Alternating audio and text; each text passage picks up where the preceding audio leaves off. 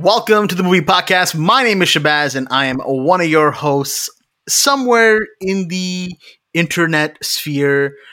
Beside me, in some ways, I've got uh, babyface McGee himself, Daniel. Daniel, how you doing? Okay, okay. I had a feeling that would be me. I feel good. Um, I'm glad. I'd rather have baby face because if I because I had a mustache for about six hours yesterday, Mhm. And I would be terrified of the names that you would have come up with. So Oh, Mario. I preemptively kind of. Oh yeah, for sure. the Yeah, Mario Ron- brother Ron himself. Jeremy, I had a couple. I had a couple out there.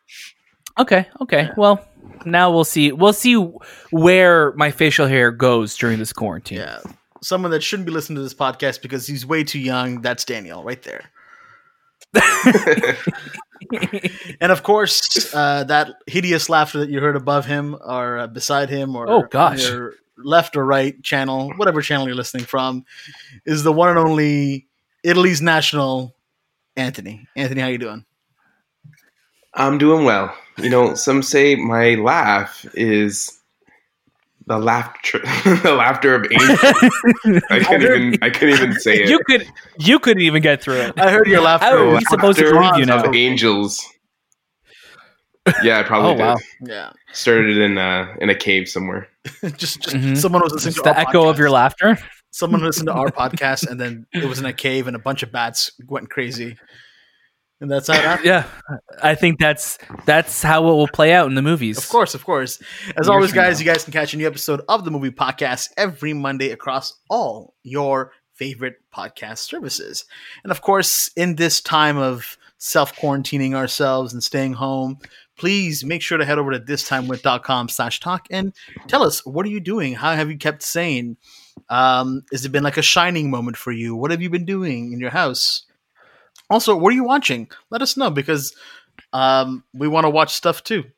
And speaking of, I think we're running out of things to watch. Really, to be honest, we you. really are. We've watched everything. we were rewatching things now. But speaking of watching things, uh, recently uh, my colleagues and I got a chance to watch Game Night, and we recorded a very delicious commentary to go along with it. So if you're sitting at home, you're browsing through Netflix, you come across Game Night, and you're like, "This movie looks stupid," give it the chance that it deserves because I promise you.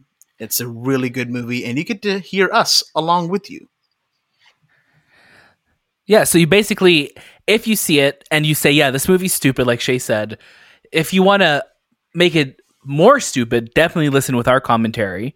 Press play with it. We'll give you instructions within the within the episode, and then you'll have a good time watching the movie. It's like we're there with you.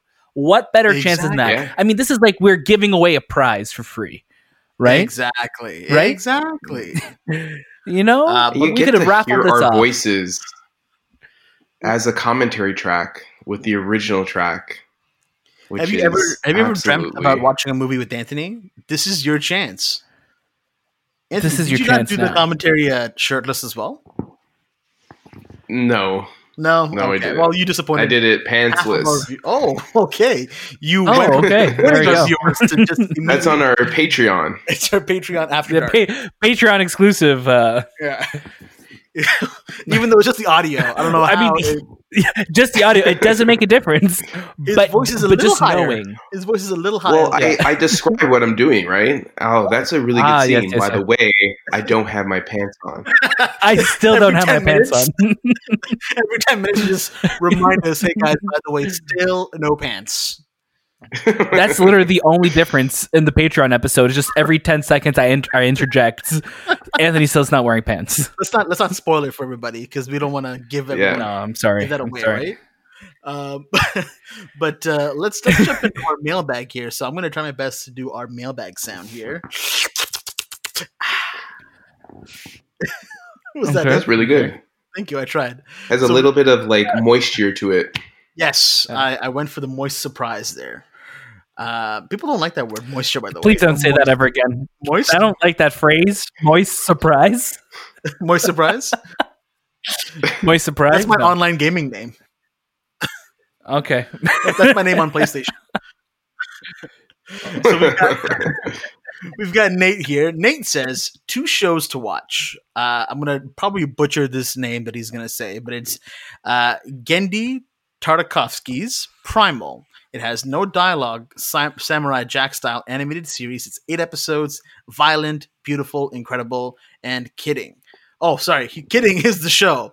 I thought he meant I was like, wait, hold on. Yes, Kidding, starring Jim Carrey as a Mister Rogers type character. If you want a really good cry, this show has so much heart and holds no punches when dealing with themes of broken relationships, understanding your feelings, and of course, unstable aggression. Give this series a chance, and you will be pleasantly surprised as you cry your eyeballs out. Also, will I return to theaters after all this is over? Probably, if I can sit six feet away from everybody.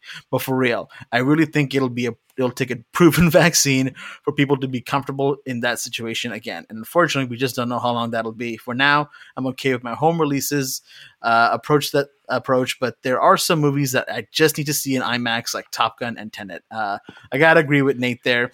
I gotta see my IMAX movies, but if I get a chance to watch them at home first, I will 100% go watch them in theaters as well. Uh, and when he talks about uh, kidding. Uh, that I've only seen a, a, clip from that show that I think a lot of people have seen. It's it's that one shot that they do uh, floating around the Right. room. It's like a it's like a it's almost like a montage, I guess, in a way. That's kind of occurring. Right, but they do it all in one They all shot. Yeah. do it in one Uh, shot. Kidding's a great show. Uh, I watched the first three episodes of it, and I when uh, I there was like a free preview. I believe of Showtime is the channel that's on. Now it's on Crave. I have no excuse to finish it, but I was really enjoying it. It is just a really dark show. Um, and of course, Nate's answering our question of the week from last week Mhm. if you'll return to theaters. So yeah, again, I think we're all kind of in the same boat that Nate is saying right here. I mean, it's going to be weird once theaters open up again because it's going to be that thing of how close do we sit, how far do we sit, will we ever really feel comfortable until a vaccine comes? So we really don't know. Um, but when it comes to those giant tentpole movies, of course you want to see them on the big screen, right? Yeah, for You sure. gotta. For sure. hmm We actually proposed the question to our um, followers on Instagram and even on our personal handles. Um, would you go back to the theater when this is all set and done? And a lot of you actually have said no, which Yeah. is surprising. Maybe one or two said yes, but a lot of people said no. It seems like something that's going to take a, a really long time to kind of get back into the, we'll say, the rhythm of watching a film in theaters.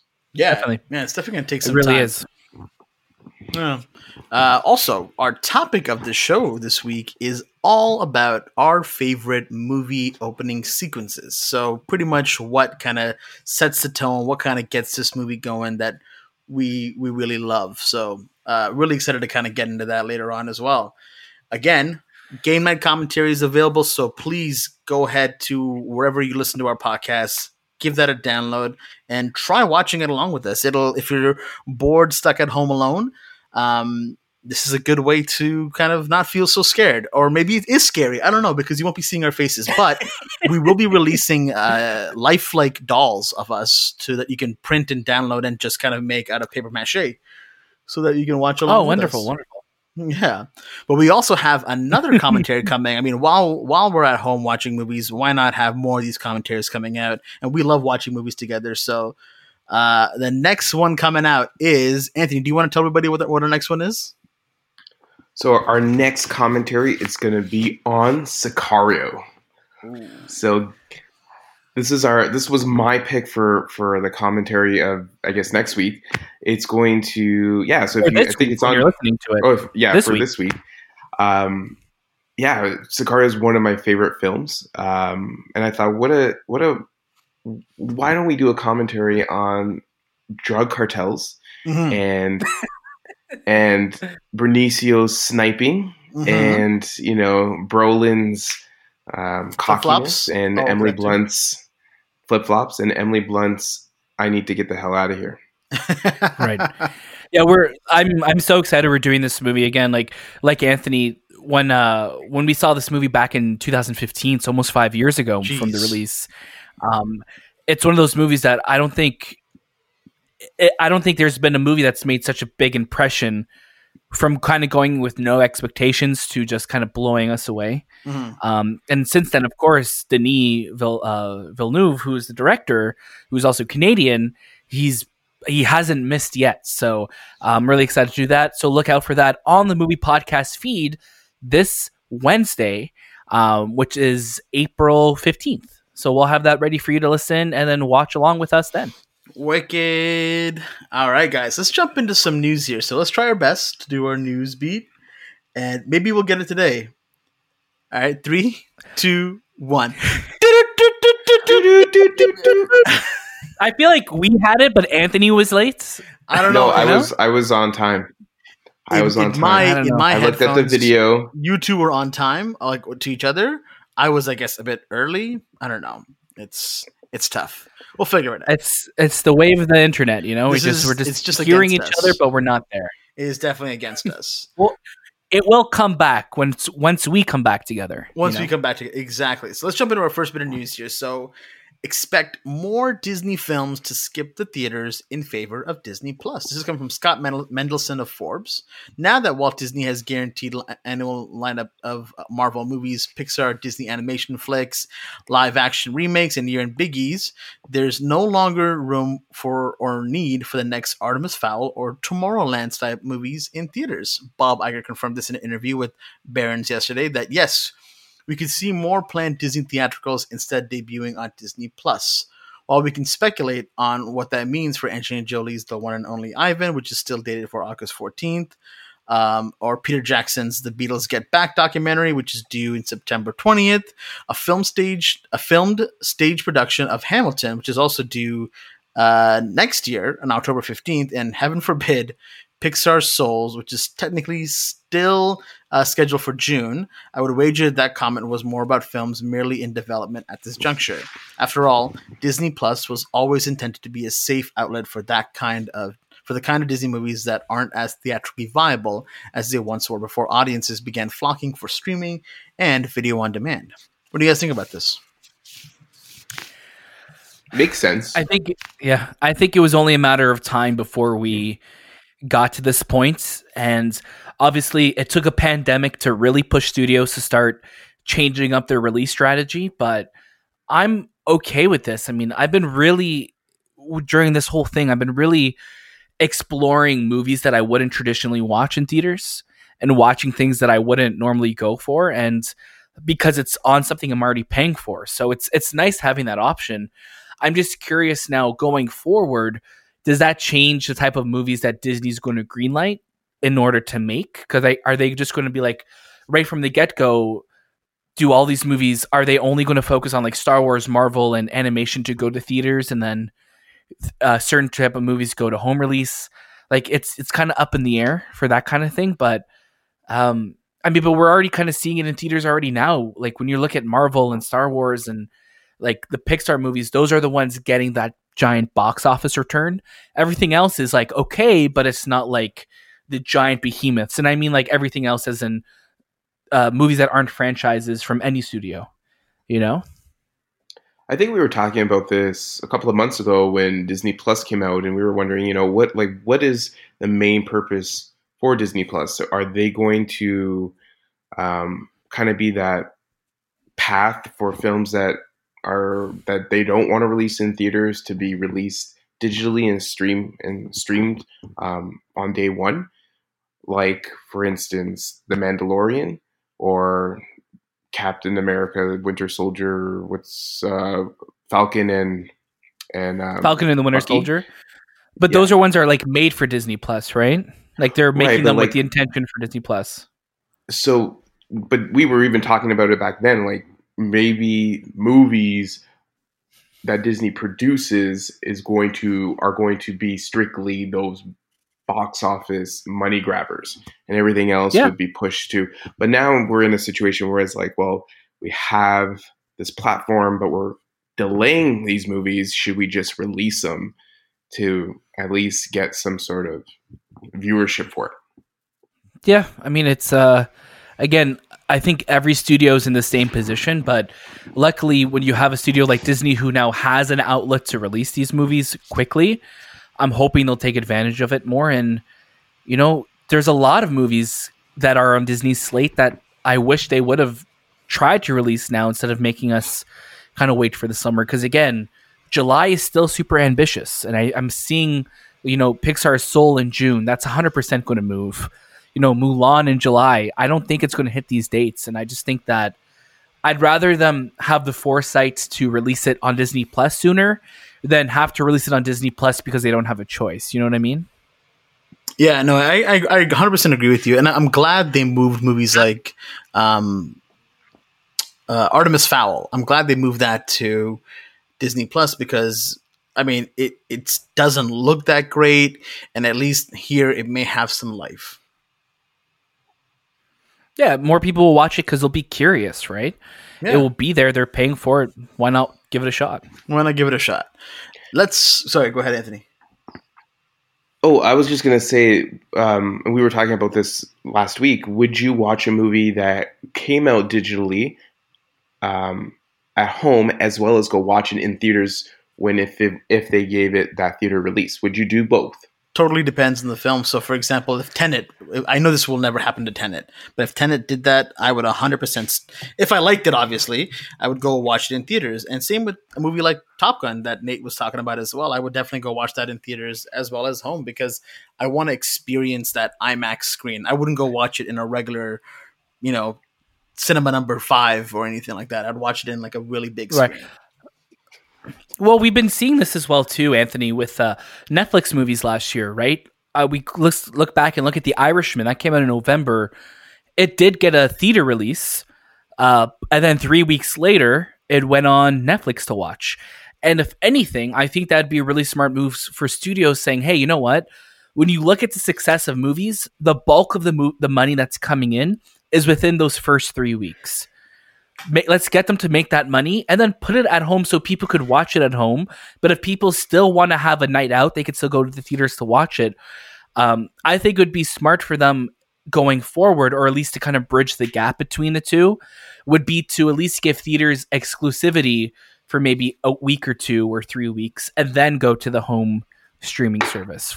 You know, because if Tenet's coming out to watch in theaters first two weeks theater experience i'm there and then when it comes to home release then i could get to watch it at home too and i gladly watch it on hbo max or pay to rent it because i know i loved it in the theater but just i just don't want to lose the theater option altogether yet you know mm-hmm. yeah no mm-hmm. mm-hmm. exactly okay next story here we've got is screen screen engine launches Premium VOD, which is a video on demand analytics service. This is coming from Rebecca Rubin of Variety.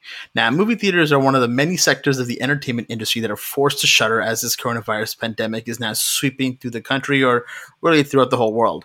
Now, with nowhere to showcase their films, some Hollywood studios have opted to skip the traditional theatrical releases and launch early on home entertainment.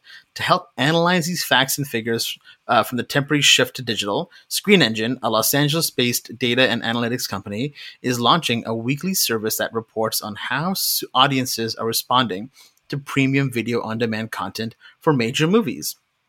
Now, the virtual post viewing data titled Post VOD will be an online survey of post VOD customers, measuring audience composition, uh, viewing behaviors, motivators, and their level of satisfaction. The report will also include movies that are being released digital, purchased significantly early, like um, Sonic the Hedgehog or Pixar's Onward, even Warner Brothers' Birds of Prey. The data will right now just cover the US audiences, but they're planning to expand to the United Kingdom, Canada, and Australia as well.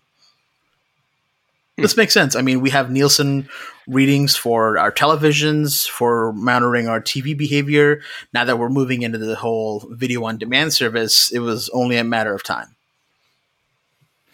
Yeah, and especially now with so many people being home, um, this is something that I think is really going to shape the way studios kind of look at who's engaging in with what and what they're looking to invest or potentially invest money into.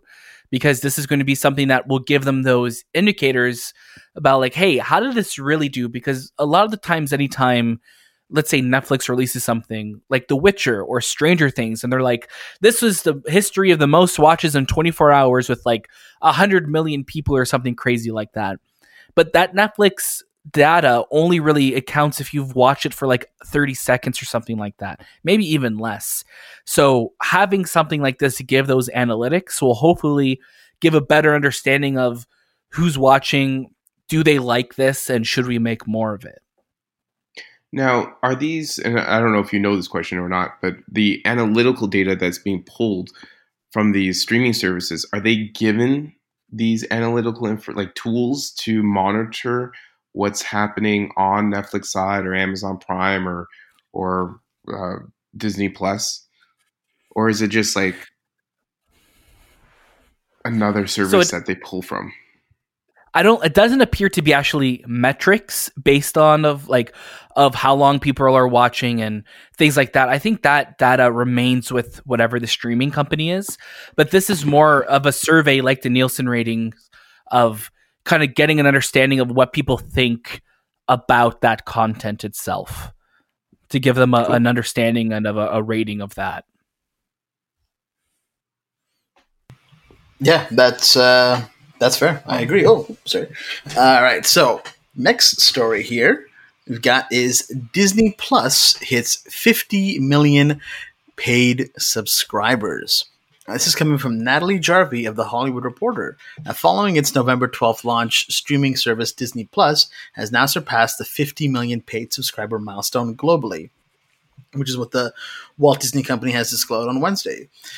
The uptick in subscribers comes after the nearly five month old service began to roll out in more countries around the world. On March 24th, the service became available in the UK, France, Germany, Italy, Anthony, big one for you, Spain, and other European countries. It launched in India on Friday. Disney said that the India launch, which was conducted in conjunction with the Hotstar service it required in its purchase of the Fox assets, accounts for around 8 million of the Disney Plus subscribers. By reaching the fifty Holy million, crap. that's insane, by the way. By reaching the 50 that million, 8 million just from India. Wow. which which is yeah, which is huge. That's huge. But I guess it makes sense. I believe Hotstar is a, is a big um, uh, service in India, so I'm, I'm not surprised. Now Disney Plus has shot past corporate service sister Hulu, which has more than uh, 30 million subscribers, and it still has ways to go to catch up to the giant Netflix, which is about 167 million subscribers. But Disney Plus's growth has been quick. It has nearly doubled its base since it disclosed its subscriber growth in early February. And the service has already amassed an audience that is nearly one third the size of Netflix, which began offering its service, what, like a decade ago. Right. Yeah, that's crazy. That's absolutely insane. I'm actually not surprised because the price for Disney Plus is also just right. That it kind of makes sense. It's a it's a fast moving train, man. When you look at when you think about 50 million subscribers already, like we were just talking about how important analytics and data is, like 50 million people in less than a year. That's absolutely insane. Like this is probably one of the best product launches we've ever seen Yeah, or entertainment launches in general. Like that's that's absolutely insane to think that they're they have that many people already part of their part of their system, you know? yeah. How many nuts. times do you guys go to your uh, Disney Plus app? I'll be honest. I, I I do now go quite a bit more, especially for The Simpsons. I can't wait till they fix it. I think end of May is what they're aiming for to fix all the episodes. Um, when I eat, I like to have The Simpsons on in the background. Um, sometimes I like to watch Recess or other Disney shows from my childhood, just because it's comforting. Mm. Yeah, I watch especially with uh Right. with being at home. I've been watching uh quite a bit on the Apple TV. Been watching a lot of Disney content there, just trying to explore old content and new stuff. Personally, I haven't actually gone to it. It's like the, the last app in my in my services that I would actually head towards because there's nothing new that that I know they have that I would want to watch. So when I Right. subscribed um, back in November, it was strictly to watch The Mandalorian, and then you know the the persuasion of you know all these other content, all this other content that's going to be coming out. And now that it's delayed, I'm I'm kind of thinking, hmm, maybe I shouldn't have bought that first year because really I've only watched The Mandalorian and nothing else. Mm-hmm. No, that- Even though like Yeah, I mean- bang for your buck, bang for your buck is great. Like you get all these Disney things, but I'm like, Right. I don't know. I don't. I wouldn't go watch like uh, Toy Story over and over again to be like, yeah, it's worth that eighty dollars a year. no, you're absolutely right. Right. So I I think I think it just I think it just comes down to what uh what makes sense for you, right? Like if you're a fan of that content and I always think of like with families, most families being home now too. Like this is probably like the ultimate like distraction for a lot of kids at home as well, having all access to these movies from the 50s all the way until now.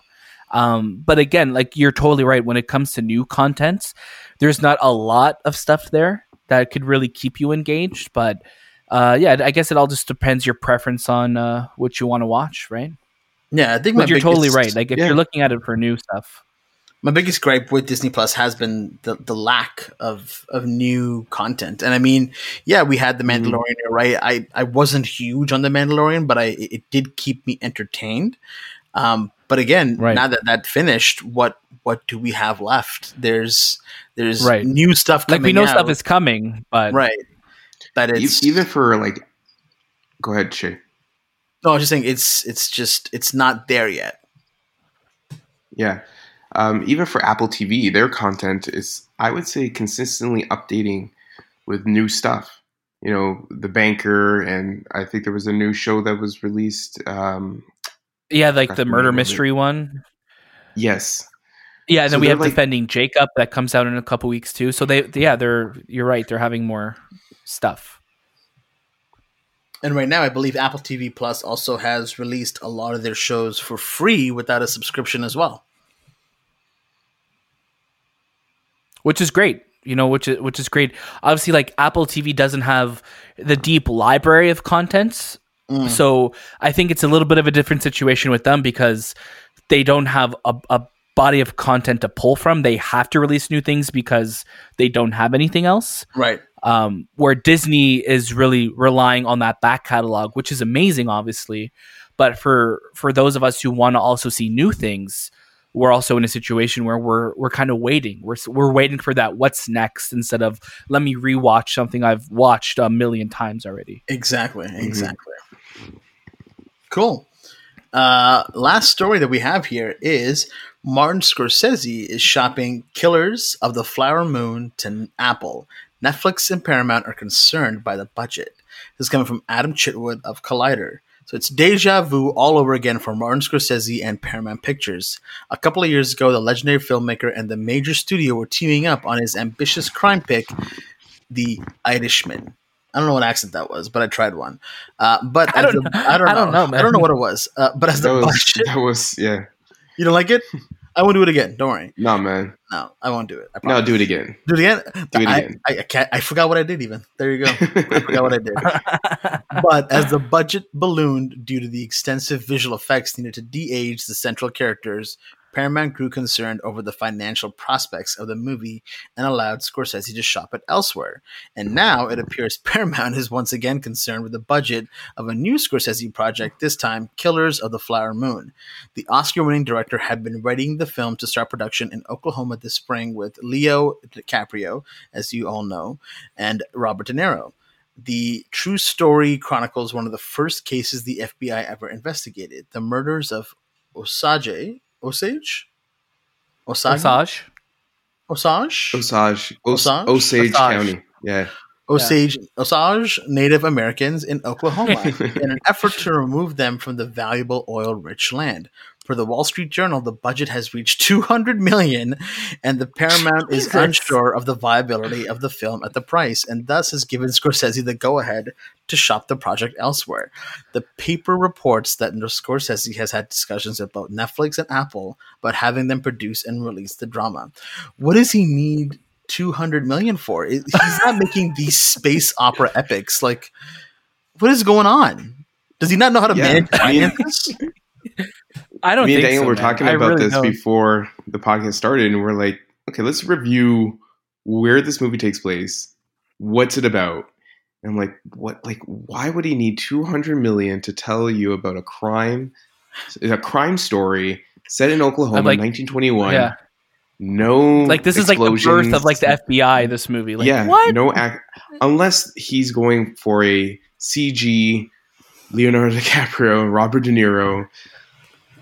He just he just wants to de-age them like ten years each. Like, but 10 days? I want you to look 10 days younger. ten days. Uh, we don't need that. Yeah, but like, but Marty, why? or is he creating like a time machine to film this movie back when this actually occurred. Like this is this is a, a, a max fifty million dollar project, but he's ballooned it Do you think two hundred. even a hundred million? Like I look at a movie like The Departed, and I'm like, that movie had a ninety million dollar budget, and I'm just thinking, is part of this like because of the talent they have, or is part of this thinking? isn't Marty thinking, hey, I get that Netflix or that Apple money right now? Let me see how much we could get to make this movie. Like that's crazy, man. So you think he's You actually can't pulling stay within off? budget. Like he's just saying, Like you know what? what? I'm Martin Scorsese. I know you have the money.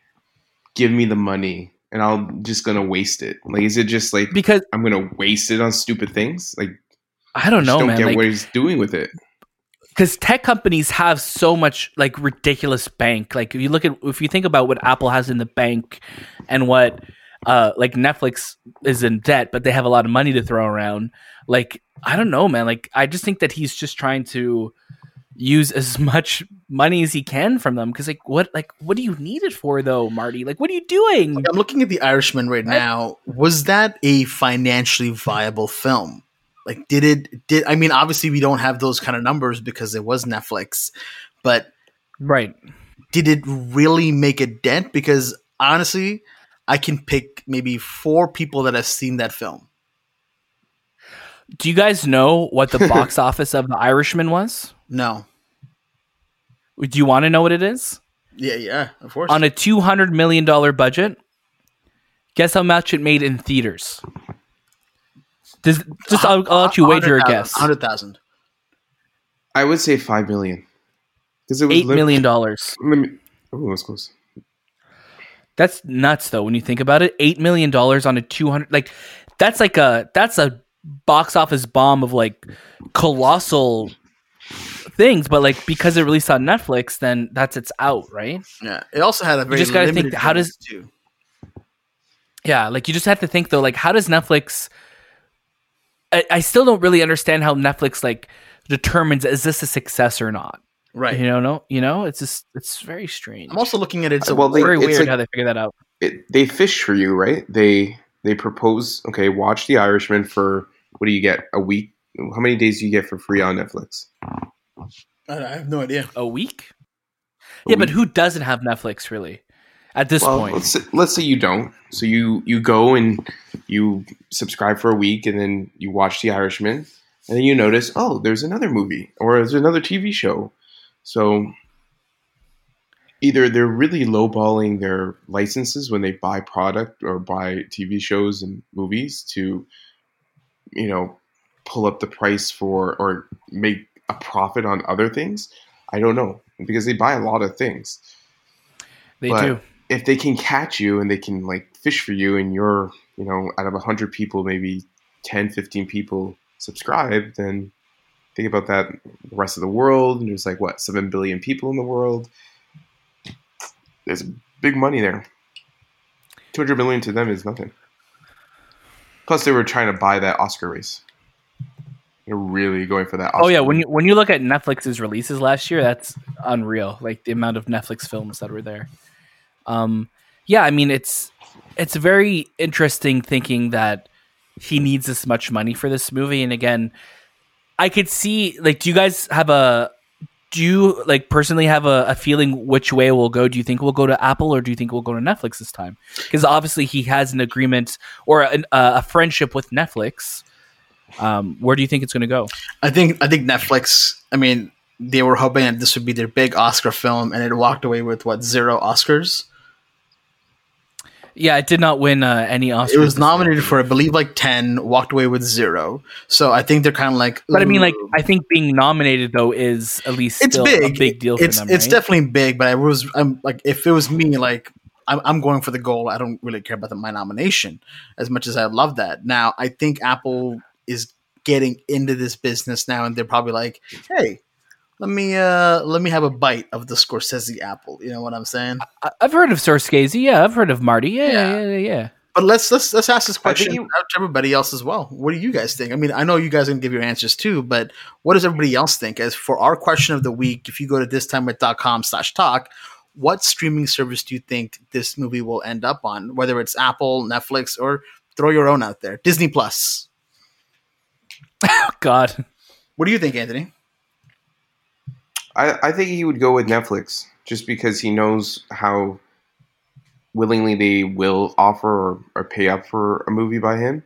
Plus, from from what you hear with um, other companies and studios dealing with Apple, they're very involved. And I don't think Martin Scorsese would be the type of guy that would want you know Tim Cook to really question what he's doing with his film. Well, Netflix kind of has this like laid back feel, and I do what I you want, like would, you know. Yeah, like I feel like he would go with that. He would like stick with Netflix because he knows that they're a willing to give him the money, b back off and let him make the movie he wants to make, and and they're not really a technology company, so he doesn't have to worry Netflix? about other. Yeah, like they're not. They their their their purpose is not building, you know, products like hardware like iPhones and iPads or technology. Yeah, like it's it's it's amassing an audience, right? Yeah, their goal is to make movies and TV shows. Like that's all they do. So it seems yeah. like the logical choice. Also, they have the subscriber subscriber base too, which is big. Yeah, and I think at the end of the day, even though they didn't win any Oscars for The Irishman, um, or like all the like what did they have last year? Marriage Story, all of those like massive movies from last year. Netflix was the biggest player at the Oscars, and I think when it comes to Netflix, especially since they don't really have a bunch of money in the bank, it's like it's like goes kind of it kind of goes back to that analogy from um, Catch Me If You Can. It's like looking at the pinstripes on the Yankee jerseys. Like they just they just want to feel like they're they're prestige and they're the biggest players, even though if it's not doesn't always equate to success on their ends.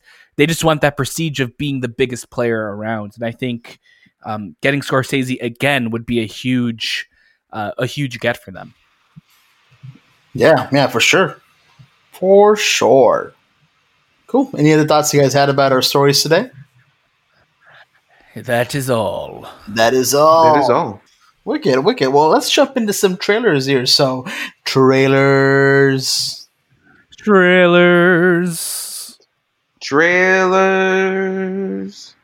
That okay, was okay. That was, that was okay. all right. I mean, Anthony, I literally need a little bit more from you next time, but uh, that's you fine. know what? I'm in my house and I don't want to yell it. Why not get go Yeah. I don't want. Listen, man. We don't want. We don't want you to yell it. We want you to sing it. We need you to serenade I need us. you to believe that we're about to talk about. Put some auto tune on my voice, Daniel. oh God. Okay, I will auto-tune. next time. If you want me to, I will. Yes. All right, so let's jump into our first trailer here, and it's uh, um, oddly enough, it is a Netflix movie coming out called Extraction. Extraction, starring Chris Hemsworth. Uh, who's it directed by? Do we know? No, no one knows. Okay, That's a great question. I can look it up. I'll get it for you. I'll get it. For you. But Extraction. Now, what? Do you yeah guys- so um interesting. It felt um it felt a little bit it felt like when i watched it it gave me vibes of man on fire. Hmm. it was it seemed like you know chris hemsworth is that guy who's seen it all and he's he, he's hit rock bottom looks like he lost his family and now he has that one you know that one contract to bring him back to to i guess be a mercenary or some sort of private um, police and help out a, a little kid that's being hunted and, and tracked down by some bad Indian dudes. yeah, Um, yeah. So this is this movie is directed by Sam Hargrave, uh, who is uh, this is his first directed movie. Yeah, he's the stunt Uh, guy. He's a stunt guy, and when I saw him, I just saw his picture. I'm like, oh my god, this is Captain America's stunt guy. Yeah. um, yeah. So, and it's written also by Joe Russo has a writing credit on it. yeah. So the Russo brothers are producers on the film, and I mean it makes sense because he's probably pretty close with them. But um, yeah, the trailer. What I liked about it was there was some really cool audio. Uh, sorry, some really cool like visual styles. Apologies. Sorry, I got, a- That sounds like somebody who hasn't watched the trailer. got a little distracted there. My apologies. Um, I like the uh, I like the lighting. Like the lighting's I really good. The animation that they used in the movie, uh, the camera styles in the film were very cool, and I feel like whenever there's a stunt direct stunt choreographer directing a movie, they look for that visual style. But sometimes it does lack the substance, and I think when I'm looking at this trailer, it just looks like it's kind of balls to the wall action, but it also looks like a movie that Chris Chris Hemsworth should not be doing right now in his career. It just looks like another maybe Yeah, another black hat. right. Um, yeah, this so this movie's coming out soon. Again, this is the one thing I love about Netflix movies. It's like we're giving you a trailer to we're giving you a poster today, a trailer tomorrow, and then this movie's going to come out in two weeks. And literally, this movie's coming out on the twenty fourth of April. So we won't have to wait long before we watch it. Now, this movie was filmed a, a really long time ago, from um, from what I remember. Yeah, I mean, it kind of looks like it was made a long time ago. Let's uh, like let's find out. Let's find out. Yeah, it was actually on the shot shelf? for a bit. 2001. No, I'm just kidding. Oh God, Chris Hemsworth was a teenager when they shot this. Um, Uh, they actually shot this in November 2018, so almost two years ago. yeah. Yeah. So again, like, just goes to show how how long. Oh yeah, we'll definitely watch it. Hundred percent. Henry Jackman's doing the score, who's a phenomenal composer. He also did the score for Captain America: The Winter Soldier and Civil War and X Men First Class. So you got some you got some good people in it. I mean, I think the only uh, the biggest names in it are Chris Hemsworth and David Harbour Mhm. um, at least on the American side or the North American side. But um, I'm hoping it's good because like I'm I'm all in for a good action movie. I just I hope it's more. I hope it's more Winter Soldier than Underground Six Or six or underground. Six Underground. Hey, Anthony. it six, six Underground? Anthony right? loves Six Underground. He said Uh, Six I Underground parts best Six picture. Underground. Best picture. It looks it looks like the same movie, Six Underground and Extraction. no. Okay. Anthony's not too pleased. Yeah, it's Anthony's like it's like a pleased. it's it's like a yeah like a like a Bollywood style. Uh, I mean, uh, but let's let's jump into our next trailer here, guys. So we got the trip to Greece. Now this is with Steve Coogan and oh my god, I, I forgot his name now. Robert something. Do we have the name? Do we have the Uh, name? uh, it's Steve Coogan. and Rob Sorry, Brydon. laughing. Yes. Just laughing at how you said Steve Coogan. Steve Coogan. Yeah. What's funny about that? No, because you're like Steve Coogan Coogan. I like Steve Coogan. He really makes me and then laugh. Rob Brydon. Yeah, he does. He makes me laugh too. He's like that dry wit. British humor Yeah. type of thing. Yeah. Which is good because he's a comedian as well. So That makes sense. So this is the Heard fourth that helps. installment of Yes. the, the trio. So you, so those of you who who might have seen these two together, they usually go on these European trips, and they kind of like talk about life, and they do a lot of impressions, and again, it's like that very British style humor. It's dry, Quick wit, it's also yeah. quick wit and funny. so funny. you Um, can just tell they're having a good time. Yeah, making it, and they're you know? playing Yeah, they, themselves. their chemistry is really good. yeah. Yeah, they're playing themselves in real life. Yeah, and I think I, But- I think this is Go for it. what Adam Sandler wanted to do when he was trying to make movies with his friends, but he totally missed the mark. And Steve Coogan kind of got it right. He said, "Okay, I'm going to make a movie with my friend. We're just going to go to these fancy places, eat good food, drink a lot, and tell jokes." And these movies, Yeah. they get good reviews, and honestly, they look pretty good. Maybe one day I'll uh, sit down and watch all four of them. Yeah, they look they look fun. I wonder if there's any streaming service who uh, who has them. Probably That'd like be a good, uh, BBC thing to look up something, maybe. I don't know. Probably. One thing they, they Probably love BBC. doing because they share is the impression, and what I've seen from other trailers is uh, he, they do an impression of Michael Caine, and they have different Michael Caines throughout the throughout the years. So you have like Yeah. the early Michael Caine to the the now, like the Dark Knight, or the the older Michael Caine, and how his voice has changed. It's pretty funny. And their their impressions are like spot on. A lot of Spot them are on. based off of um, British actors that you might not know. So you might have to go in and find a YouTube link to maybe that actor to understand where they're coming from. But it's so funny. It's it almost reminds me of like just Fawlty Towers, like just British humor, which you don't Yeah, really get a lot of anymore. It's just that that quick and f- s- quick wit and just such blink and you miss it jokes. Like it's it's such phenomenal. And Steve Coogan is is is awesome. So I'm excited to watch this. Yeah. Yeah. So let's jump into out this week. And as you would guess, there is nothing out this week. This hurts. It still hurts every time I say this. It hurts. Yeah, I mean, there's nothing really. Uh, there's probably like a Netflix or release here or there, but movie wise, really nothing yet. Nothing at all. But uh, we would have been giving you our Nothing review at all. for nothing, Nothing at at all. We would have been giving you our review for No Time to Die. So I'm gonna pretend like I watched. Uh, It was great. I liked it. How lot. great was that movie? It was oh, it was so good. Man, I so good. hated that film so much. I knew that it. part where the shark comes out. I don't get Yeah, it. yeah.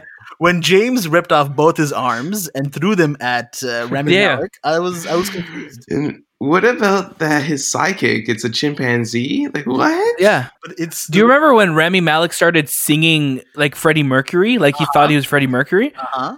It was just, I just thought that was really out of place. It's Also, like, what movie did- am I why did they bring back Judi Dench? She was dead. Like they brought her back to know, play. She was They playing M reanimated squared. her though. That was her name, I believe, in the film. M Yeah. squared. They actually, they also had like an Into the Spider Verse moment too, where like all these different James Bonds came Uh-huh. from different eras, like to fight against Rami Malek. It was real, it was cool, but it was also like, But Rami Malek. think we need in this in James I believe he was in like a cyborg suit as well. He was like a Megazord. a Megazord of Voltron Yeah. of himself. Yeah. Oh god. Oh boy. But uh, what have you guys been watching, Anthony? What have you watched this week? This week, I've been watching my regular TV shows. So Black Monday, I'm still continuing with that, and um, Westworld season three, which was really really good. Um, Dark Side of the Ring, another great episode. Interesting um, story on the brawl for all. That was yeah, during the great episode. the Attitude Era, where wrestlers were actually boxing each other for the prize of literally nothing, and, Yeah. and the injuries that they sustained. I'm Um, what, what what blew me away? Oh, sorry. Go ahead, Anthony. No, no, go ahead. I was gonna say what blew what blows me away about the world of wrestling, just because I've been kind of I've been watching the show as well too, and just seeing the lengths that these wrestlers will go to to kind of get that shot, like to get that one chance against a big wrestler, or get like in this case, like they were really kind of pitching this so whoever the winner would be would get to fight uh, or wrestle Stone Cold. You know, like Steve Austin, you'd get to Yeah. fight him We get But- that push? it didn't they'll get that push and that big promotion because promotion is such a is such a big part of uh, of the wrestling world. And it just it just it sucks to see kind of like where these guys were. And then after that fight so many of them their careers just disappeared. And then you kind of hear them talking about it now. And it's it's really heartbreaking for a lot of them because now they're just kind of doing regular jobs nothing that's there's anything wrong with that but like these guys like risked it all for this one night to get stardom and then now they're nothing Mm-hmm. Mm-hmm. Mm-hmm. Um, I've been also continuing with my studio Studio Ghibli um, film run. So I watched Castle in the Sky. Um, I'll also talk about Graves of the Fireflies, which will I'll leave to the end. Um, game night with you guys. We did the commentary on game night. Collateral. It was a, a movie that I just I haven't seen in a really long time, and I put it on, and I'm like, man, this was such a such an interesting movie. I I really like the performances, and I I really like the story. Um, the cinematography was so different because it was shot digitally, so certain scenes just look so almost like it was shot on a phone, and and now it's kind of like that was the the forefront of digital video or digital filmmaking. But um, one thing I took away from it was, man, like it really showcased LA. It's such a LA movie, and I f- you forget about that. those Um, yellow lights about- on the highway you know yeah, you forget about all the all the like how how important Los Angeles is to this film. Um, you also forget about Tom Cruise's performance, which was such a it was a complete completely different performance that you've seen, you've, you've seen from him because he plays a bad guy and he doesn't really play a bad guy in movies. Like the last time Never. he played a bad guy was um, Interview with a Vampire. So you have this this interesting character that you want to learn more about, and it's just it was a it's it's just a fun movie. I think it's and I proposed a question out there like what was um, Tom Cruise best performance in a film? Was this Tom Cruise best performance of the film that no one talks about? Um, and it's I got a lot of yeses. People say you know Cocktail and um, The Outsider or uh, Rain Man, but like really, if you look at those movies, you know Tom Cruise is in that movie. You don't really remember Tom Cruise in Collateral. You don't. Yeah, it's just because you forget it's about rare that he ever plays. Yeah, he's he's phenomenal in it, and it's it's crazy. Like I think Jamie Foxx was also great in that movie. Um, but Jamie Foxx for Academy Award. Yeah, but, but for best supporting actor, which yeah. I would say Tom Cruise was the supporting actor, and James and uh, and Jamie Foxx was the lead. So it's interesting that it kind of they got Jamie Foxx for supporting, even though I felt like he was the lead of the movie. Um, yeah. yeah. I think I think Tom Cruise could have really. Uh, maybe maybe it goes down to maybe he didn't want to be in the the supporting actor the category because he is a lead character, but eh, eh, yeah, I think I think he could have had a real shot of winning best supporting actor that year because he was he was phenomenal. Oh yeah, yeah, and Mark Ruffalo's in that film as well. Jason Statham's in that movie as well. It's like a quick cameo, or not cameo, but like appearance in the beginning. Like you forget about these yeah. things. Yeah, because when you look something. at, uh, go ahead. I was going to say Morgan Freeman won that year for Million Dollar Baby, so maybe he wouldn't have won, but at least I think he would have been a stronger contender because there wasn't a lot of big names that year.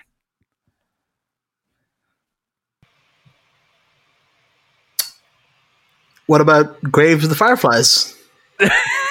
oh, sorry. I thought she was going to say something. There was so, a nice yeah, uh, little pause there. there was another um, another uh, Studio Ghibli film, which was uh, Graves of the Fireflies, which I did like. I watched this movie just not knowing what I was watching, and it was set in World War II. It's about a, a, a brother and sister and how they deal with war in Japan. Um, and I was really, really, really touched by this film. Like this this movie really connected and really like impacted me because it was so so so sad. And a lot of people maybe you have seen it, maybe you haven't. Um, but I actually have a review that Roger Ebert put up back in when he was alive about watching for the first time. So I'm going to read it for you guys. Grave Please. of the Fireflies is an emotional experience so powerful that it forces a rethinking of animation. Since the earliest days, most animated films have been cartoons for children and family. Recent animated features such as The Lion King and Princess Mononoke, Mononoke, and The Iron Giant have touched on more serious themes, and the Toy Story movies and classics like Bambi have had moments that moved some audience members to tears. But these films exist within a safe confines. They inspire tears, but not grief. Graves of the Fireflies is a powerful dramatic film that happens to be animated. And I know what the critic Ernest Rister means when he compares it to Schindler's List and says it is the most profoundly human animated film I've ever seen and wow. this was uh, this was done in 2000 because this movie didn't really hit North America until you know DVDs started to populate in uh, Japanese DVDs started to populate in North America.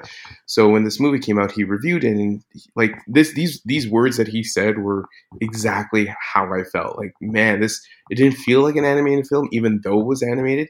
It was a dramatic war film, and it was I encourage you guys to see it. It's very, very sad. It's very depressing, but it is probably one of the most important films that you should see if you're into cinema, if you're into um, animation, because it, it it blurs the line between those two mediums.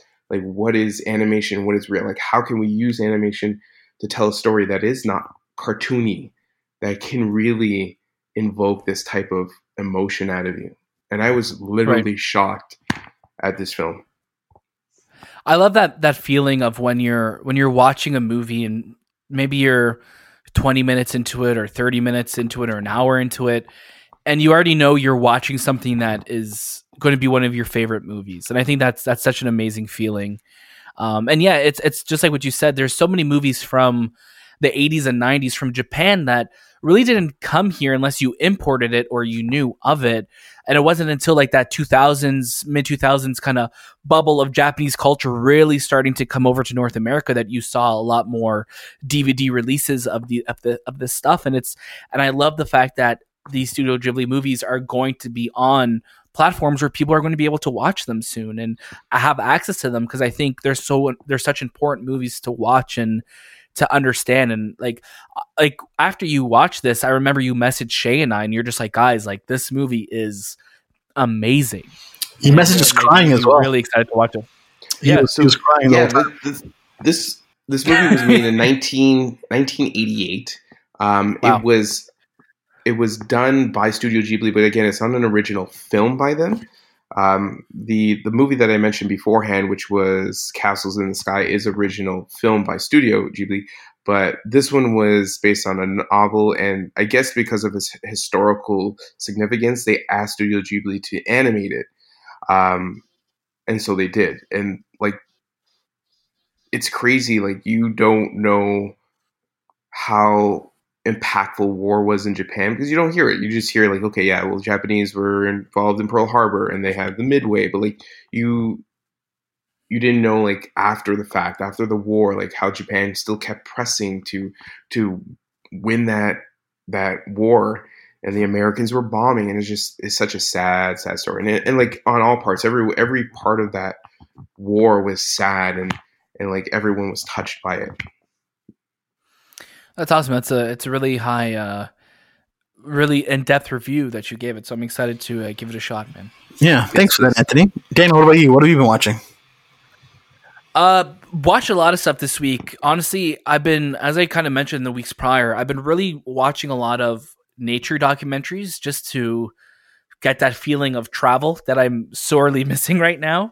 Uh, so I've been watching a lot of like the Disney nature and the National Geographic ones, like on Crimson Wings, Born in China, um, Penguins. So a lot of that stuff. Uh, Shay and I, Shay has been telling me to watch this, and it's been on my list for such a long time to watch. So I finally watched Upgrade, which is a really cool movie. Uh, it's from the same director as The Invisible Man, so you really see that parallel and his visual style, which is very distinct uh, between both movies. So I'm really excited to see what he does next.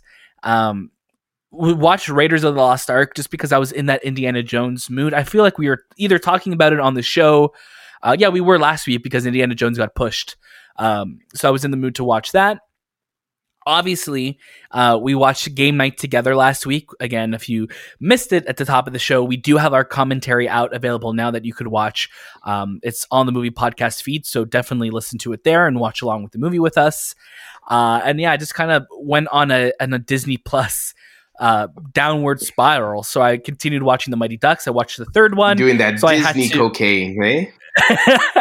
I had to trek my way through D3, which again is easily the weakest of the three movies, but uh, it's still it's silly and I still get a kick out of it. Uh, watched a Goofy movie. Uh, Shay also watched. Uh, we watched this. Uh, we synced up and watched this. Anthony said no, he didn't want to watch it uh, with us. I don't remember even uh, having a conversation about this. Because you just, I think you have auto reply to no, I don't want to on your phone. Yeah, you got to turn that off. When we message Shay's like, yeah, yeah, we message you about Disney, and then all of a sudden you're like, no, I only watch depressing Japanese animated films. And I'm like, oh, okay, cool. yeah, you did yeah, mention so, about a Goofy movie. Yeah, so we watched a Goofy movie, phenomenal movie. Obviously, like it's it just brings me back so much to uh, my childhood, just, uh, just phenomenal. Uh, I watched the Even Stevens movie just because uh, I watched the series. I finished the series about a month or two ago. Uh, it was one of my favorite series growing up, and I was like, yeah, I just may as well watch the movie now. Uh, Modern Family also wrapped up its series this week, so it had a double episode series finale, uh, which is a cute ending. I was a huge fan of Modern Family. I kind of fell off of it around season eight. I kind of stopped watching it weekly, but it was so uh, the last three. Se- Why are you laughing? What's funny about that? Because it was like, ah, it was a. you fall off on season eight, like not season yeah. three. Not no, like no, no. Last season. Modern Modern Family was a consistently great show, even when it had its like kind of bad episodes, quote unquote bad episodes. It's still entertaining. Um, my biggest thing though with the finale, so it's a season eleven uh, series finale Um, it just kind of it left a lot of doors open for spin-offs, which I think we'll definitely see. It also felt like it didn't really give a lot of closure because um, obviously, yeah, it is a family. Like it, it didn't do the traditional like, oh, we're going to end by moving away, which a lot of shows do. It just kind of felt like people are moving away in the show, but it also felt more of like a spin-off tee up rather than a, a, a closing chapter for them. So I don't think it's the last time we see them. Uh, yeah, watch a lot this week. Sorry. Uh, I watched 21 Bridges with Chadwick Boseman, uh, which was, uh, it's okay. It's fine. It wasn't really memorable. I kind of forgot that I watched it. How it. many bridges would you get Um, out of 21? Uh, kind of the weekly shows, Harley Quinn, uh, Brooklyn Nine-Nine, and uh, watched The Lincoln Lawyer as well too yesterday. So my dad was like, I haven't seen this movie in a long time. Let's watch it. So I watched that. Uh, I was talking to you guys earlier about Free Solo, which is a really uh, cool documentary which you could watch on Disney Plus now, and it won an Oscar last year as well too. It's about a guy who does literally free solo. He free solos up mountains, which is basically climbing up a mountain without any supplies. So really cool. If you're a fear of heights, it's definitely one to watch and be scared while you watch it. And for some reason, I watch Employee of the Month, which is a Dane Cook movie from 2006. Uh, not a good movie, but it's also a guilty pleasure movie of mine. So it was just kind of fun to go back and watch it. And I was telling you guys while I was watching this that it's it's funny going back. Like, do you guys ever go back and watch movies and and almost feel like, wow, this is so out of time now? Like, there's a lot of gay jokes in it, and there's a lot of like sexual innuendo jokes in it that it's it's not that like like if you're if it's funny it's one thing but it's also just feels very out of place in the movie. Like it definitely makes you kind of go like ugh like that does not age well. Do you guys uh do you guys ever get that when you're watching movies? Movies from the early 2000s um, it's always kind of a bit of a cringe fest sometimes because you hear this um, you hear jokes and things that should be said that you know really are not appropriate today right. So it's a it's a lot of that. You're just like oh that's uh that just makes me very uncomfortable to to watch now. Uh yeah so anthony do you have do you ever get that? Do you ever kind of go back and watch movies and be like oh this does not age well Um, no, not really. I don't pay attention to those things. But then again, the movies I go back and watch are very. It's like a very like usually those movies are like those timeless. Like it's hard to it's hard to say because I don't I haven't watched a film where I'm like, ooh, that doesn't work well at this point. But then again, I'm not politically sensitive and correctness. I like whatever was happening at that time happened at that time. I'm not gonna be like, oh, that wouldn't make sense or oh, that would you know that wouldn't work well at this time because you know Right. it's just that was the time. Right but Um, it's i don't i don't mean in the sense of like like i, I wasn't that i was watching it that way but there's things where it's just like so overtly like oh wow that's like a really in your face like joke about gay people. And it's just like wow like like there's a there's the argument as well too for like yeah this uh, something's funny it's funny or depending on who's the butt of the joke but it's like it's just like wow like there was a couple moments in that movie that i was just like oh that is that is not something that would be okay in 2020 it's a lot of those jokes that we kind of we kind of that filter of it. yeah they wouldn't fly today but i kind of look back at it and go well that was a product of its time so i'm not Exactly. gonna i'm not gonna be upset about it because if back Right, then right. i guess uh, you could say most people were okay with it or at least people weren't saying anything about it then it's okay as long as it's not actually like awful like it, it really needs it, you need to know the context of what is being said and what is being done Right, exactly, and, and that's exactly it. Uh, but yeah, it was just uh, it was just funny, kind of going back and rewatching that and uh, kind of s- seeing it as I because I I probably haven't watched it since 2007 or eight, so it was just kind of funny going back and watching it. Um, what about you, Shay? What have you been watching? myself I I watched a lot this week actually um upgrade as as you know i, I finally got a, a chance to watch that with you through social distancing and uh, i think this is my second time watching it and i, I really enjoyed it more uh, game night with you guys i watched a goofy movie along with you as well i watched jurassic park um i went back and rewatched notting hill for the second week now just because well it was my girlfriend and I's anniversary, so we decided to watch that through social distancing as well. I gave a watch to Thor Ragnarok, Shazam, Wonder Woman, kind of went down a comic book route. Brooklyn Nine Nine and Harley Quinn have been watching as well. Community also. Um, I watched a show on Disney Plus called Supercar Mega Build, and they basically take a old car and try to restore it. So in this one, they were uh, restoring a DeLorean. Uh, I wasn't a big fan of this show. It, it just kind of seemed wonky a little bit and not well put together or well produced. So I decided to not watch anymore. Was it a Disney Plus? Was it a Disney Plus original show, or was it just a show that they? It's a it's a National Geographic, I believe. Oh, okay.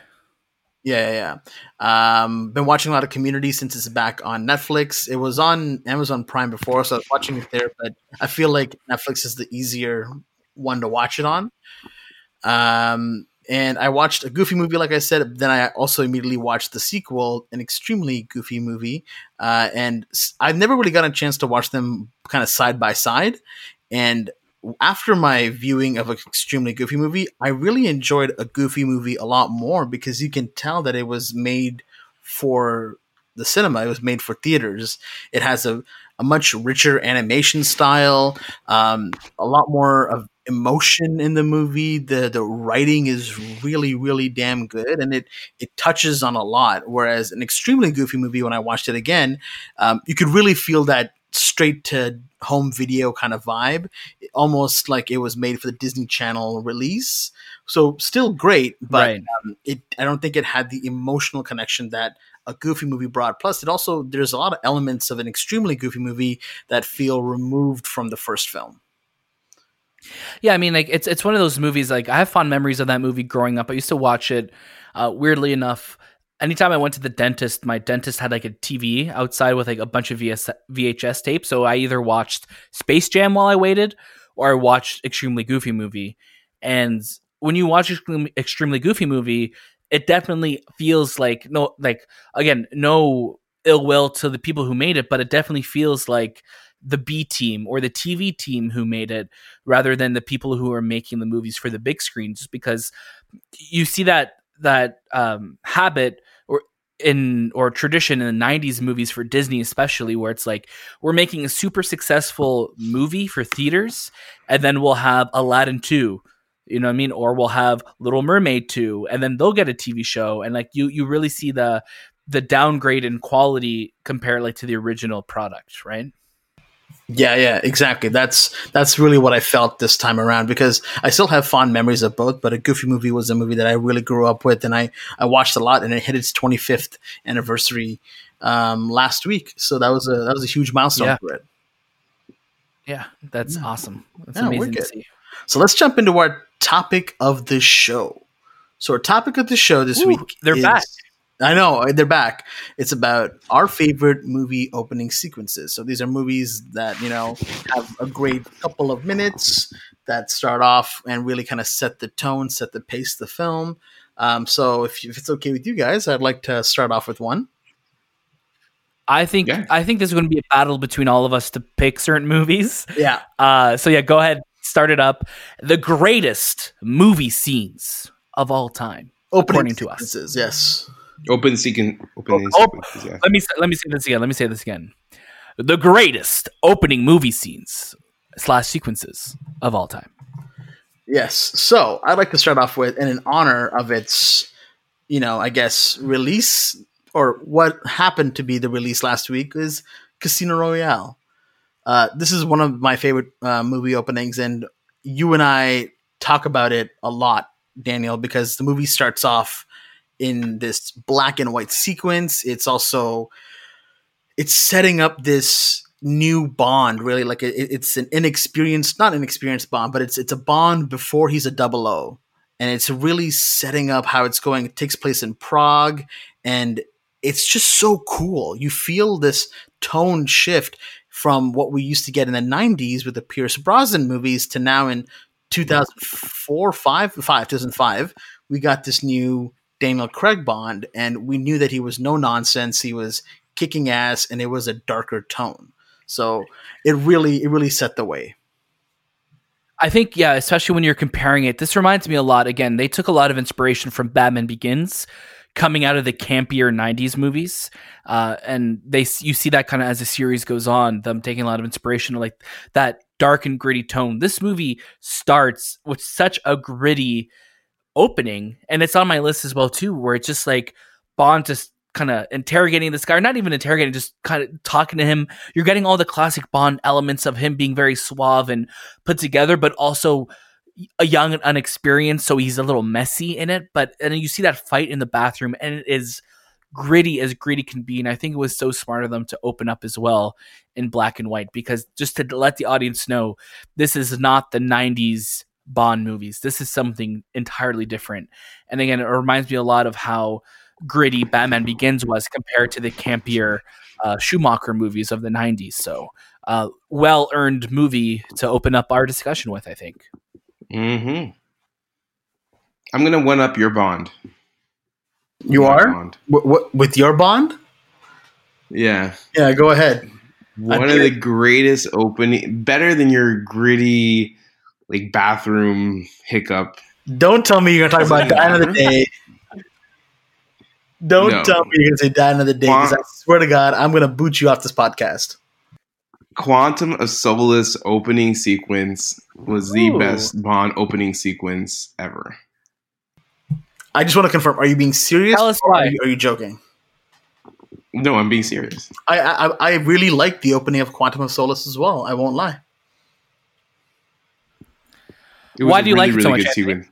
Just the way they open it up with the the shot of the The Aston the Martin. camera tracking over the the yeah with the Aston Martin. So the camera's tracking over the water, and it would cut to snippets of Bond looking in the mirror, and you see his eyes, he has these blue eyes, and it cuts back to the tracking of the water, and then it cuts back to like you know cars chasing him. Like you you know there's a car following him and then it cuts back to the water and then it cuts back to him and you hear the gear change and then the music ramp up and boom you're right into the movie. You know it's a continuation of um what was a movie before that? Uh, Casino Casino Royale.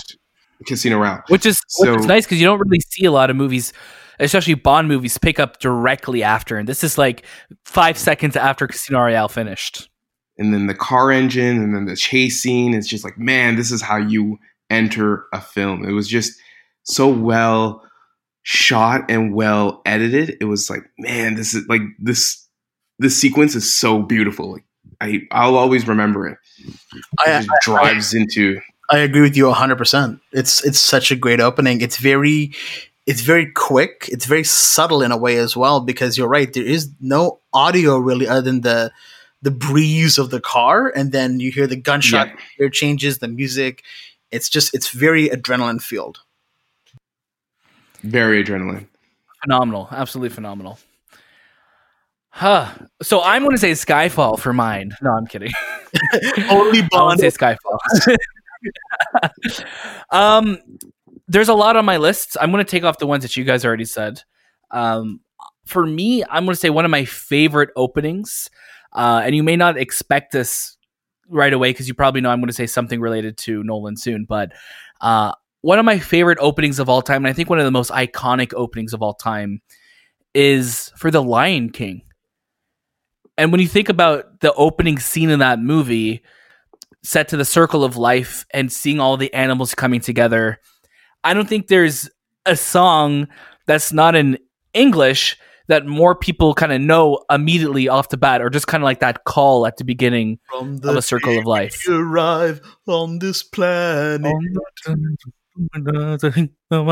You know what I mean? Like it's such an iconic sequence, and it's just it's one of my favorite. It's still to this day.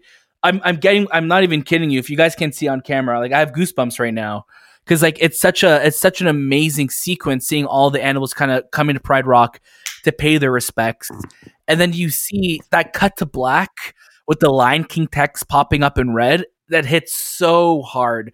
That's literally something I always think about whenever like we're working on our videos for like for our Instagram channel and stuff like I want that cut to black to that's the, the cut to black I always have in mind of like just just hit it so hard that it sets the tone for the rest of the movie. And it's it's there's a lot of movies most of the movies on my list aren't uh, animated. They're all like live action films. But I think Lion King is one that needs its due for one of the greatest opening sequences of all time or opening scenes. Yeah, no, that's uh, that's actually a great one because it's a yes, super iconic, and you're absolutely right. It is that perfect cut to black.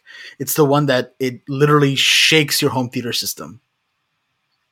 Yeah, that doom. It's Yeah. so good. It's so Uh, good. All right, I'm gonna I'm gonna jump to another one here. Then, uh, my second one is going to be Social Network, uh, and um, Oh, big fan of this opening because it's just that score in the background, ba-dum, bum, bow, down, ba-dum, dum. like that song playing. You can hear the hustle and bustle of this Boston bar, and all you hear right now first is the audio, this conversation happening between Jesse Eisenberg's Mark Zuckerberg character and uh, Rooney Mara's character as well, and they're just kind of this this almost like Olympic battle of conversation that they're having, this dialogue that Aaron Sorkin kind of delivers to you, you're you're having trouble kind of keeping track of what's going on. But that's the way Fincher wanted to create this scene: is how does Mark Zuckerberg's mind work? It's working like six things at a time. And it's such a great opening because you're immediately introduced to this character, you're introduced to their relationship, and while they don't have to build on it too much later on, you get the gist of it. It's where less is more and it really prevails. And I just remember the music, I remember the color, I remember when the movie started, I was just in my seat, just kind of like, okay, let's do this. Hmm.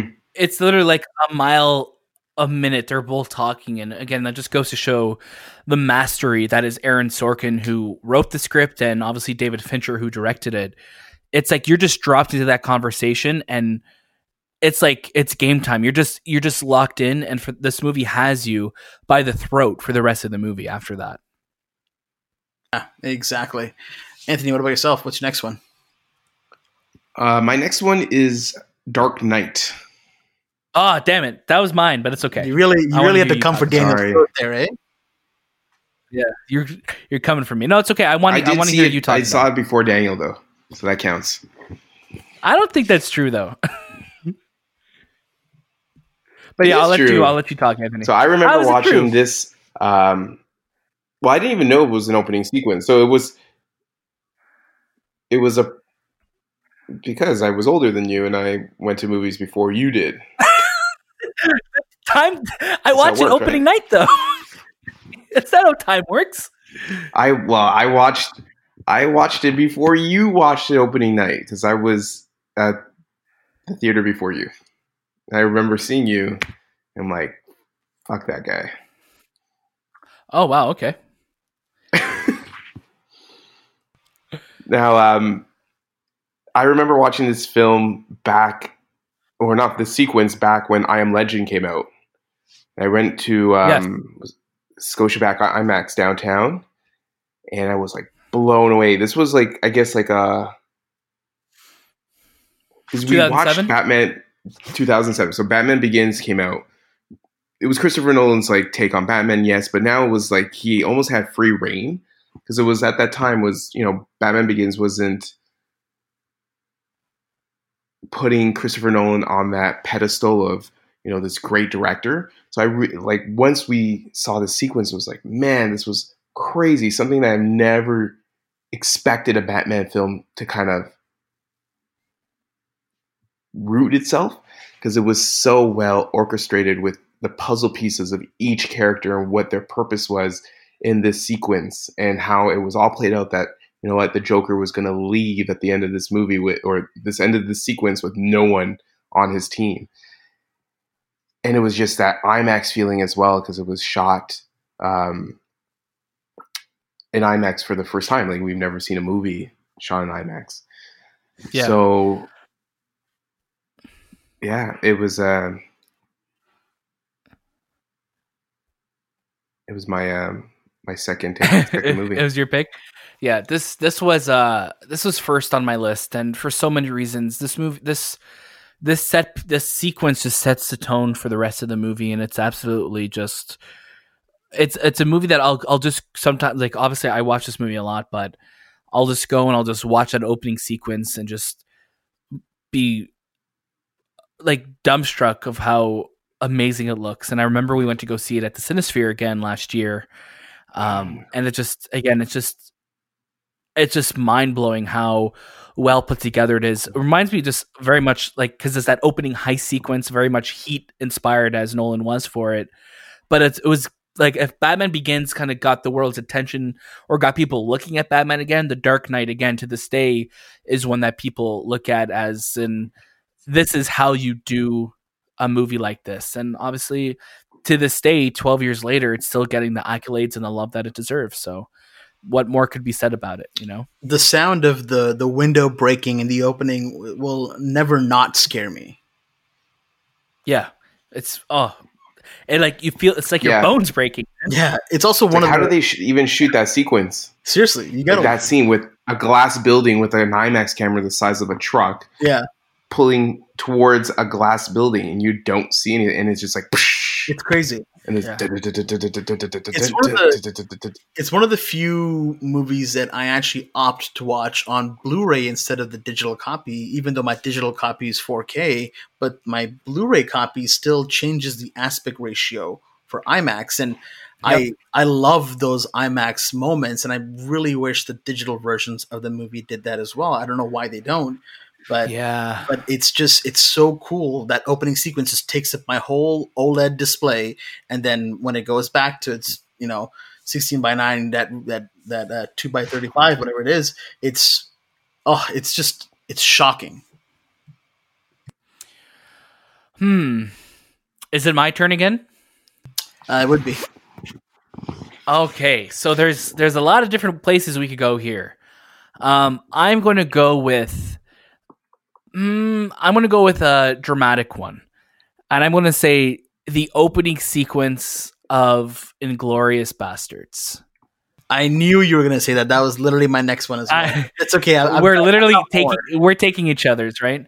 Um, Inglourious Basterds is a movie, obviously that if you haven't seen it, this movie literally begins. It's it's World War II, and Christoph Waltz is a character they call the the Jew hunter, and he is basically having a conversation with somebody in France about just what he's up to, what he does there, and everything like that. And then the way this conversation is, you know, you're you're feeling uncomfortable, and the guy he's talking to is feeling uncomfortable. But it's not until it's kind of revealed where the camera just starts slowly panning down between the floorboards, and you see why this guy is so nervous and why he's so scared. It's because he's hiding uh, Jewish people in basically his basement or his crawl space, and he's trying to hide them from the Nazis. And once you figure that out, the whole conversation just takes a terrifying turn of just hoping and praying that like this guy doesn't figure out that they're hiding there and then when you realize that he does know that they're there that just that just heartbreak in that man's eyes kind of having to point them out. It's never it's a sequence that will forever be ingrained in my mind the first time i saw it. And it's a sequence that i think till this day is one of the greatest opening scenes in a movie ever. It, it Definitely probably one of tarantino's bests it hooks you right in with that Für Elise in the background. You kind of hear the piano, and it's just this this this tension that's building. It's literally like you're grinding something, and it's and it's like about to rip at any second, and you have no idea when. And when it kicks in, oh, it's it's very it's very scary. And I remember um, anytime I want to have someone watch this movie, initially I tell them, okay, this is what the movie's about, and they're not interested. And then I'm like, let me just show you the opening sequence. As soon as they watch the opening sequence, they're hooked. Yep. Amazing. yeah it's a, Amazing it just shows like how how good um tarantino's dialogue and how well written and how deep and intricate it could be and, and just a simple scene between two people can really get um i love that scene i love pretty much every tarantino movie has this beautiful opening sequence except i think once upon a time didn't really have a opening sequence like Inglourious, Not a traditional or Pulp opening Fiction, sequence, or Kill right? Bill. Yeah. yeah, not his traditional opening sequence. Not even did the Hateful yeah the Hateful Eight even had an interesting opening sequence. Did it? Yeah, with them all kinda in the carriage and everything. Django? Yeah, and Yeah, it was more, opening uh, sequence was yeah, fantastic. Yeah. They're all very iconic, you know, and uh, again, like Pulp Fiction, looking at all of his movies and, and um, uh, what am I thinking? Why am I blanking out the name right now of this movie? Oh my gosh, his first movie, Reservoir Dogs. Reservoir Dogs. Like it's again, it's another one. Uh, it's like they're all iconic openings that from the very moment they start, you're in it, you're ready, and you just want to see what comes next. Yeah, yeah, I agree. Yeah. Shay, you're up to bat. I'm gonna I'm gonna go a different route here, um, and it's it's a comedy actually, uh, and I'm gonna go with Oh. American Pie. Ooh, tell us about it. American Pie has a very funny and interesting opening, and I obviously shouldn't have been watching this movie as a kid, but it starts off uh, with I guess every '90s teenager's uh, growing pains of trying to watch an adult film on your television through uh, illegal, I guess, not streaming at that time, but illegal channel manipulation. So it's bad reception. He's trying to watch an adult movie, and he's got a sock there, so you you know uh, you're gonna kind of paint the picture here. But as he's about to go to town, his dad walks in, played by Eugene, the hilarious Eugene Levy, and then his mom walks in, and they're trying to figure out what he's trying to watch on TV, and you can't really see that it's a porno, but then all of a sudden the audio starts kicking in, and then Eugene Levy starts to reacting to it, and it's just so funny because, and that movie, that whole series, really, the you know first three films, they have such hilarious openings that kind of set the film off, and uh, that that first one kills me all the time. great opening sequence. Yeah, and, and I think it's one of those things too that uh, not a lot of comedies get a lot of like. It's not really remembered a lot of the times, like because we're always thinking about these either giant set pieces or these giant, like Tarantino's a genre of his own. But there's so many amazing opening sequences that are literally like just just do an amazing job of just getting people involved right away and like in it right away and, and wanting to be part of this movie instantly. Yeah, exactly. Anthony, what Yeah. about you? Is this our last Um, round, by the way? Mine's gonna be a horror. What was it? a horror. Uh, Is this our last Sure. round after the, uh, this round, or are we going to do one more round after we'll- this? we'll make- I guess we'll- we can make it three. I guess. Cool. yeah, this would be the third. Yeah, This will be the third one. So yeah. mine's a horror. So mine is the opening sequence to It Follows. Okay. Do you guys remember it? I haven't I've watched never it seen it. but I but I You've never seen it. I know it's on Amazon Prime, so I, I definitely do want to watch it. But yeah, have not seen it yet. So it's an interesting scene because you're in the suburbs, and all of a sudden you see this girl run out of, run out of a house, and she's screaming. She's screaming for her life, and the camera just follows her, going back and forth, running back and forth. You don't, and like you don't know what the hell is happening. It just looks like a, this poor girl just screaming for her life, and it's just that suspense that it builds up because again, it never the, the movie never really tells you what's happening and what's happening at that moment in time. Doesn't reveal if someone is following her, if it's not, or it's just that for those three or four minutes, something's happening that you can't see on screen that she does, and it's builds the suspense and the the, the, the nervousness of watching this poor girl just become, we'll say, um, like vulnerable to the point where she can't do anything. She has no choice but to let whatever this thing is following her take over. Is a really, really good sequence. There's actually a New York Times um, article on the building of that scene and how the director kind of uh, directed um, Maika Monroe to kind of play this character that's being chased by nothing. But it's just the eeriness of this this suburb, and no one's in, no one's around. It looks like it's taking place like early, early, early in the morning. But yeah, really, very cool. Really I got to watch it. We got to watch it.